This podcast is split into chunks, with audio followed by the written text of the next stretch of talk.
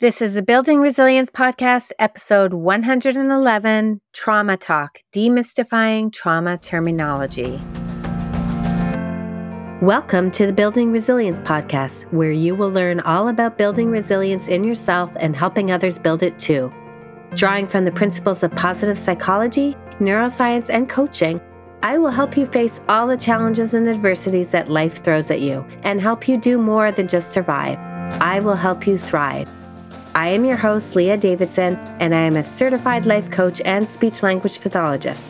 I will help you manage your mind, your emotions, deal with your stress and your overwhelm, and lead a more purposeful and joyful life. Let's get started. Hello, everyone. I hope you are having an awesome day and an awesome week. I am once again going to be diving into some of the newer topics that we're talking about this year. A couple weeks ago, we talked about compassion fatigue. And just as a recap, if you haven't listened to that episode, it was a term that was coined by Professor Charles Figley. And he stated that compassion fatigue is really defined as a combined effect of secondary traumatic stress and burnout. So, today and in the next couple episodes, we're going to dive a bit deeper to learn a little bit more about what is meant by secondary traumatic stress. And we are also going to talk more about burnout. And there is a ton of information. So, buckle up. I hope I don't overwhelm you. Just take it in little chunks. A lot of the information that I am going to be sharing with you today is taken from the works of my teacher and mentor, Dr. Eric Gentry who I've talked about before, such an amazing man and making such great contributions or has been making awesome contributions the past 40 years in the field of trauma and compassion fatigue and burnout. Um, so I want to make sure that I give him credit because I have been training with him and he is just an incredible person. So, burnout is something that, as I said, we will talk about, and it's something that kind of is used as an umbrella term. There are many professions who work in very high demand jobs that do experience burnout and who would really benefit from all the strategies and techniques that I'm teaching in my coaching practice for sure. So reach out if that's you. But there's a lot of people who work in what I've called the helping professions or who are caregivers. So people who work with other people who are suffering or who are sick or injured, they are really exposed to a different sort of stressor. And we've talked about compassion fatigue. And the other stressor that is often referred to is called secondary trauma or secondary traumatic stress. So I want to devote an entire episode on secondary traumatic stress since this is part of such an important equation. But before we go deeper into that, I thought I would take today's episode to really define some terms for you that I think will be really helpful to understand. It will help you understand some of the terminology that is used when we talk about trauma.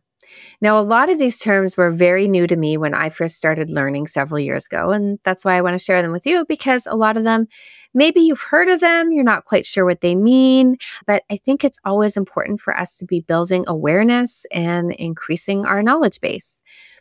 All right. So the first thing I want to talk about is over the past couple of years, there's been a big emphasis on people becoming trauma informed. So let's start with that. Like, what does that even mean, being trauma informed?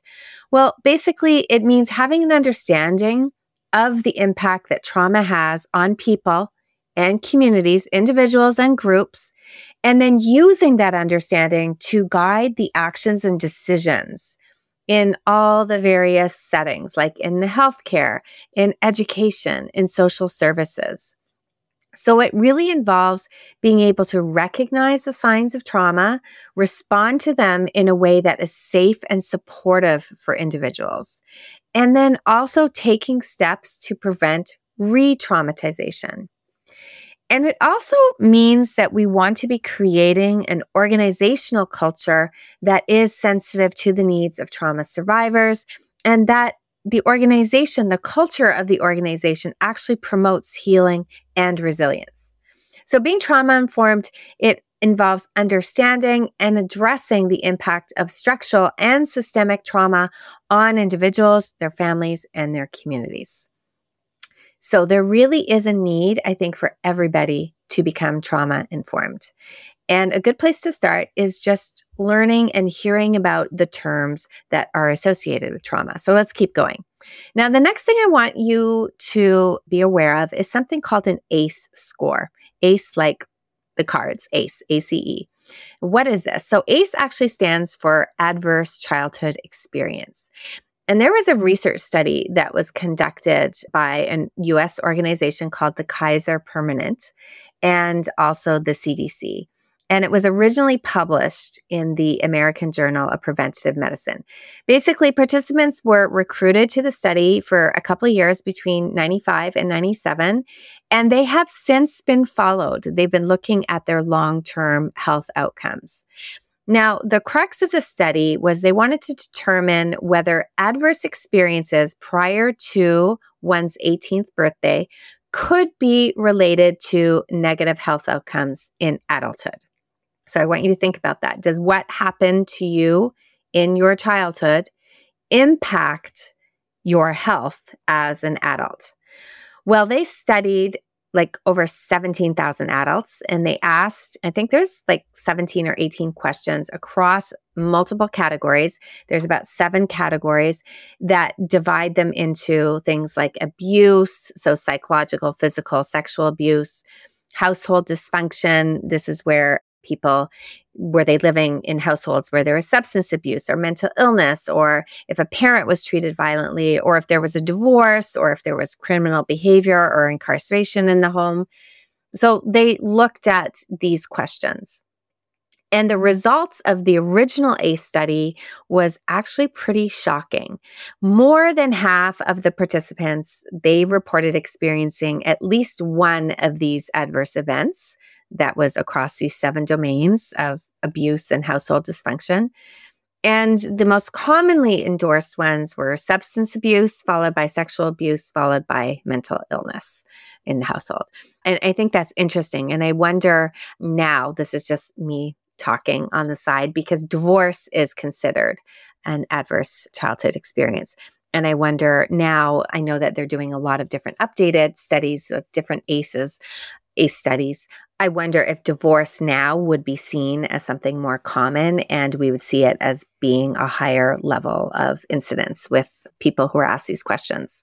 So they found that as the exposure to ACEs increased, the likelihood for unfavorable outcomes, such as diseases and incidents and poor health and lack of healthcare utilization and mortality, increased.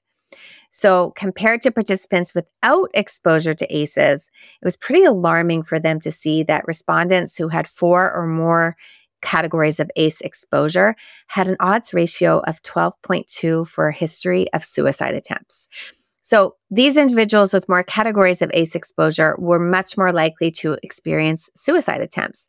And they also saw a link with the prevalence and risk of alcoholism, the loose use of illicit drugs, as the number of ACEs increased, when they had four or more categories, there was clear relationship between childhood ACEs and disease conditions, like things like chronic bronchitis or emphysema or stroke or heart disease or hepatitis or jaundice.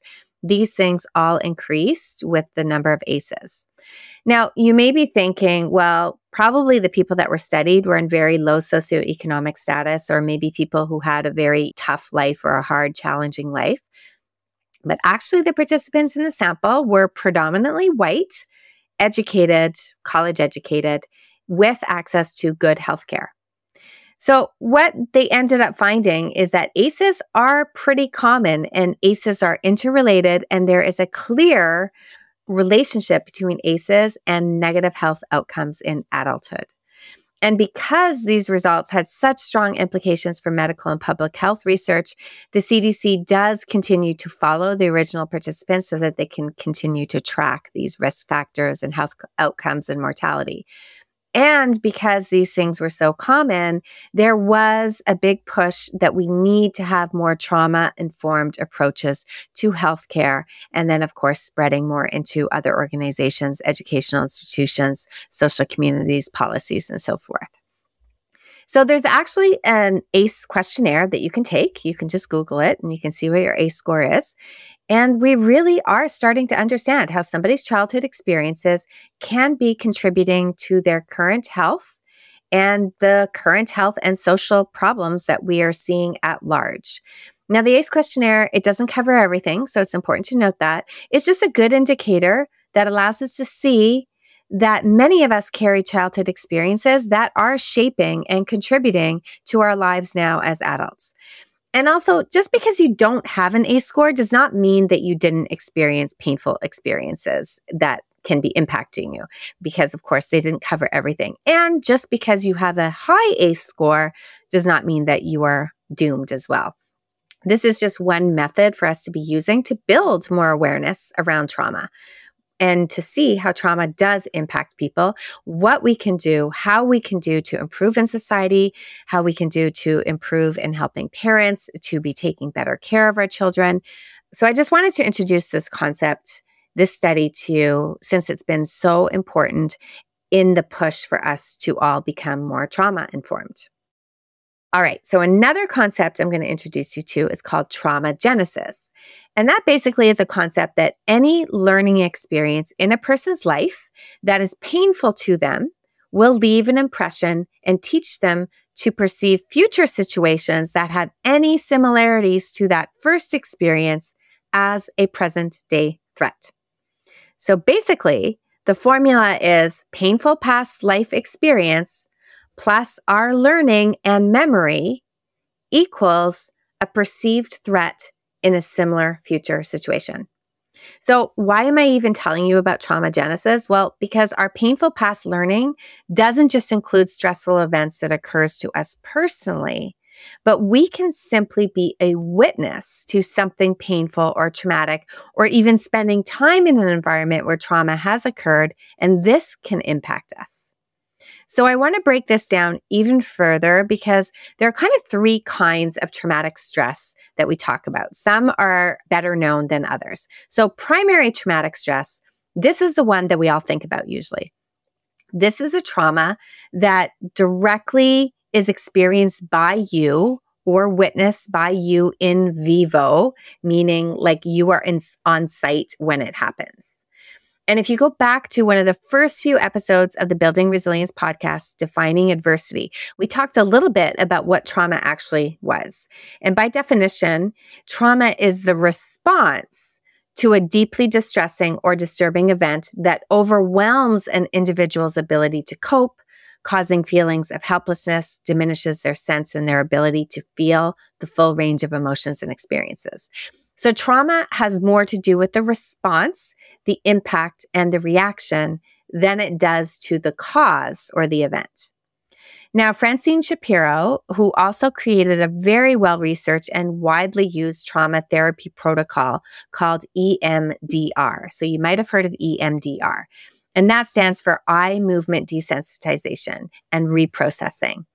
And she talked about these events, or we can call them these activators, and she placed them in two different categories, which we also talked about back on that episode. So I believe it was episode two on defining adversity. So we talked about big T trauma and little t trauma. Now, some people don't like the terms big T and little t trauma, and we talked about that back on episode two. And then other people, like Alex Howard, who is another mentor, has suggested the labels of overt and covert trauma. So, big T trauma or overt trauma, it's kind of the super obvious ones. This is where our experiences actually will meet the criterion for a label of post traumatic stress disorder diagnosis. And these are experiences such as like physical and sexual assault or natural disasters, anything that there was a threat to physical safety. And the stats really are that about 90% of Americans will encounter one of these events sometime in their life. However, only about 9% of these individuals will actually develop full blown PTSD from the encounter. And that's why it's really important to distinguish that trauma is the response that we have because not all people have the same reaction to the same event. Although we do put these events, we sometimes classify them as big T or overt trauma because they seem very obvious that the events are traumatizing, but people may not experience PTSD from them. Now, little t trauma can also be referred to as covert trauma. And this is, it's more subtle. So these experiences are often more cumulative and they're chronic. And they could include like non life threatening disagreements or certain criticisms. And even things like divorce or infidelity can be placed under little t trauma. And they could include things like where you experience not getting certain needs met or maybe being criticized a lot. Now, they don't necessarily fit under a diagnosis of PTSD, but the symptoms will vary from anxiety to depression to co- poor coping mechanisms and even suicidal ideation. So, the impact of these experiences, even though we may be labeling them as little t trauma, like there's some implication, like there's some little effect these experiences can really impact somebody's life. So we have these two categories and then the lines can get totally blurred between them. Sometimes something classified as a little t trauma, as I said, can have a significant impact on somebody. And so that's why we don't really want to be throwing these labels around and assuming we know what the impact is on the person. Rather, we need to be looking at individual symptoms and more importantly, what happened to the person who experienced the event, whether it was overt or covert. Because trauma is really about the reaction, the response, and what it does to somebody. So we don't have to focus so much on the event. We want to focus on the experience that the person has. All right. So that was primary traumatic stress, and that is where you are directly involved. Now, the next category is secondary traumatic stress. And this is where you witness a trauma that somebody else is experiencing. Now, it can either be you're witnessing something terrible happening in the world to somebody else, or you can witness it through the media or through the news. Or you could witness it through hearing their story or reading reports or reviews or seeing photos. And this one we are going to dive a little bit deeper into just later on in the episode. Now, the third category is what we call environmental trauma. And this type of trauma occurs when you are in the environment of somebody who is suffering. It's different than secondary traumatic stress because you don't necessarily have to personally witness the trauma. Rather, you're simply in the same vicinity with somebody else who has been traumatized. And because of their traumatization, they are in a very activated state. So, for example, children can often pick up on what's happening to their caregivers. So, if a child is in the presence of an anxious or angry caregiver, basically somebody who is chronically activated in their stress response or up into that hyper aroused state that we talked about last week in that window of tolerance zone of resilience they if they are in that presence they can be experiencing environmental trauma. They may become hyper vigilant and this can actually impact their ability to attach to say their parent or other people around them so, those are three categories in general that you can experience the trauma directly yourself, you can be a witness to the trauma, or you can just be in the vicinity of somebody who has experienced trauma. Now, I want to talk a little bit about why this is so relevant to helping professionals and caregivers. It is possible for many helping professionals to have experienced their own primary trauma. So, in fact, there are some statistics to suggest that over half of helping professionals have a trauma history of their own. And often this leads to a reason why they chose this field of work. But that in of itself is not problematic. But that is why it's so important if you are a helping professional that you get the support that you need to deal with your history so that it doesn't interfere with the work that you do. So it's possible you might have experienced an overt or a big T trauma also in your career. Perhaps you were threatened physically, or perhaps you were attacked by somebody, a patient, or experienced an accident at work, or perhaps you've developed traumatic stress as a result, or some symptoms of traumatic stress as a result of these experiences. So, for example, firefighters and search and rescue and first responders, they may be more exposed more frequently to trauma directly that happens to them while they're working. So, for sure, there are helping professionals or caregivers that have to deal with primary traumatic stress. Many helping professionals, if not all of them, will have experienced lots of little t traumas or covert traumas throughout their career. But the biggest issue really is their exposure to that secondary traumatic stress. Now, they can be witnessing the trauma directly by watching the news or looking at graphic pictures on social media or by listening to or engaging with people telling their stories of trauma. And this is a very common one. And this is where I personally found myself being exposed to other people's trauma. I remember very early on in my career when I was working at Mass General Hospital, I was doing my internship there.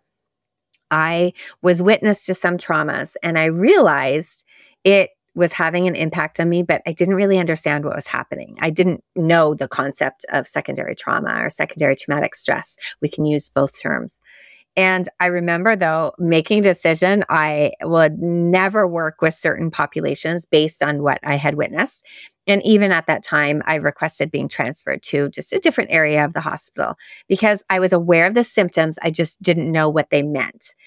Then I also remember my first job working was at a rehab hospital in downtown Toronto.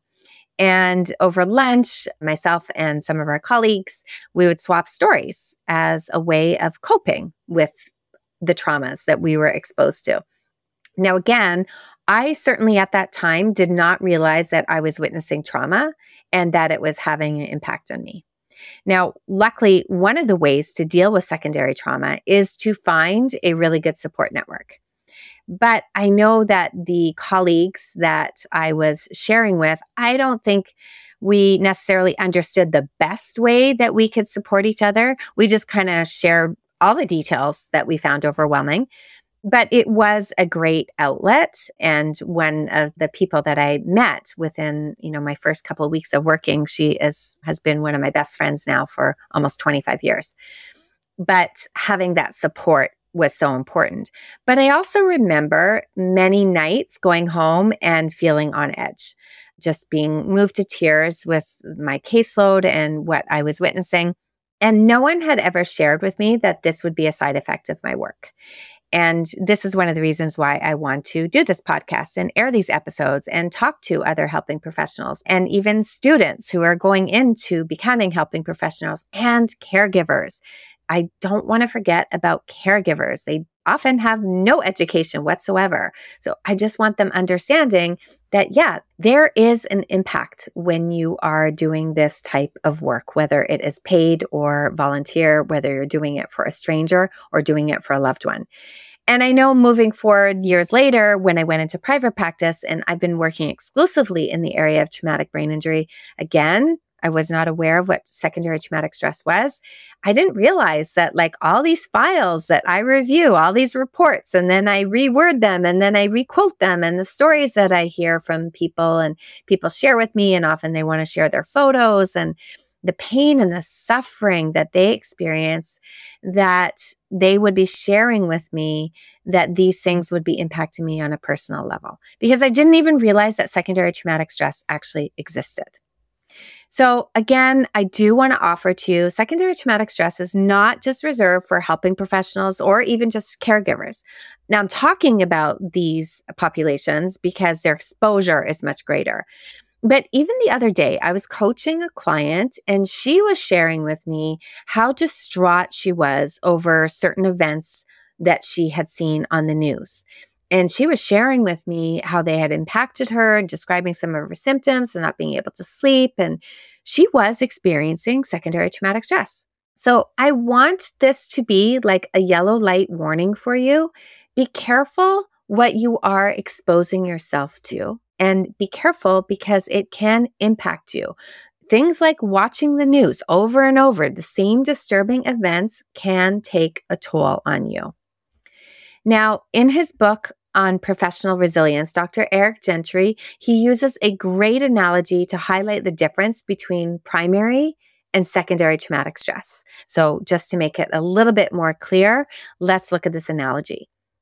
He asks, What happens when you try to put a frog in a pot of hot water?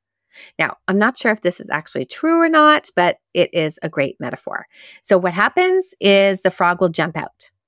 Now, what happens when you put a frog in a pot of cold water and then you put that pot on the stove and you turn the heat up? Well, you get frog soup.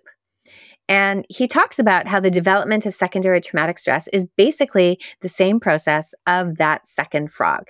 Day to day, you may not be aware of the negative effects on you, and you may not be aware of how much you can tolerate and what your tolerance threshold is.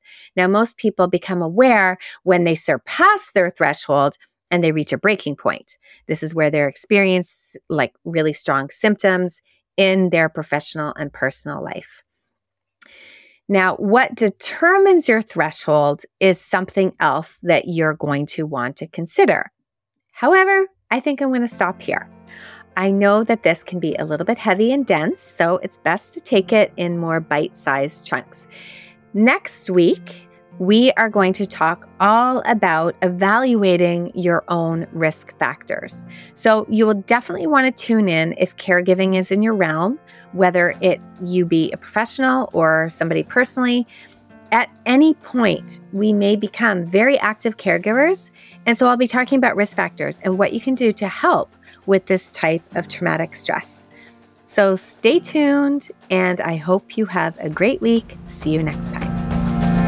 Thank you for listening to the Building Resilience podcast. If you're interested in learning a little bit more about managing stress, building resilience, and leading a more purposeful life, then make sure we're connected on Instagram and Facebook at Leah Davidson Life Coaching. You can also subscribe to my weekly newsletter at www.leahdavidsonlifecoaching.com forward slash newsletter. Looking forward to connecting.